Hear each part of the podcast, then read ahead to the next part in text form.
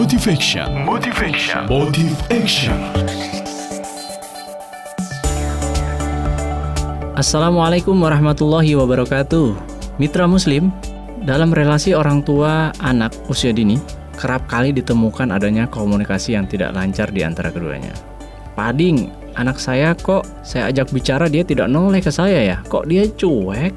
Dalam hal komunikasi itu ada pihak komunikator, komunikan, ada pesan dan ada feedback dari penerima pesan.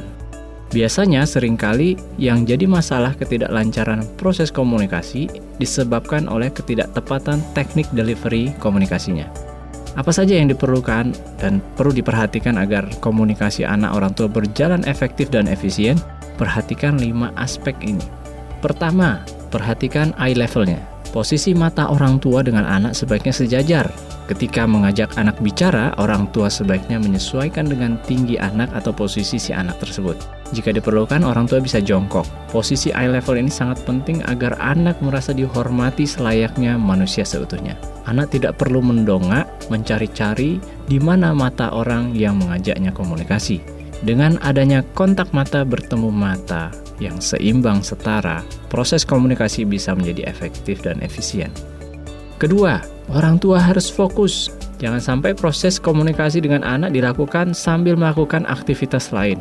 Misalnya saat ditanya anak, mata kita tidak melihatnya. Kita sambil memasak, sambil mencuci piring, mengetik di depan laptop, memperhatikan gawai, dan lain sebagainya.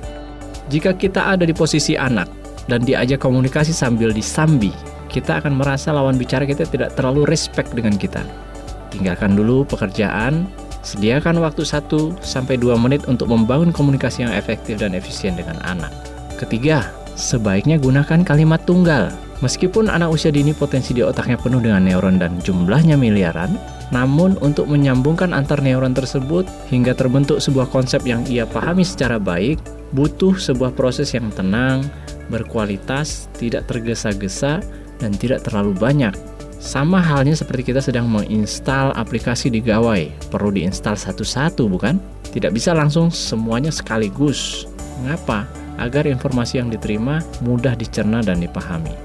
Keempat, beri jeda di antara kalimat. Poin ini masih inline dengan kalimat di atas. Jika orang tua memang ingin menyampaikan banyak pesan kepada anak, sebaiknya beri jeda di antara kalimat. Jangan sampai bicara kepada anak dengan memborbardirnya dengan ratusan pesan berantai, tidak putus-putus seperti kereta api sedang lewat. Jeda ini dibutuhkan agar dalam proses komunikasi si anak mampu menyerap dulu apa maksud orang tuanya. Barulah ia memberi respon. Kadangkala banyak orang tua tidak sabar, ia nyerocos terus menembaki anaknya dengan pesan-pesan dalam dosis berlebih. Akibatnya, si anak ketika mau merespon sudah ditimpa lagi dengan kalimat dari orang tua. Akhirnya ia malas menanggapi pesan orang tua. Kelima, pakailah nada dua dari total lima level nada.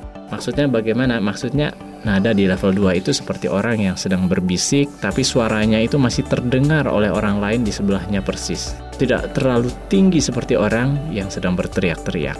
Demikianlah lima hal yang perlu diperhatikan orang tua dalam membangun komunikasi efektif dan efisien dengan anak usia dini. Perhatikan eye level, fokus, gunakan kalimat tunggal, beri jeda, dan setel nada suara ayah bunda di level 2. Mari optimalkan masa kecil anak agar hidupnya selamat kelak. Saya Pak Ading, Childhood Optimizer Trainer untuk Suara Muslim Radio Network. Assalamualaikum warahmatullahi wabarakatuh.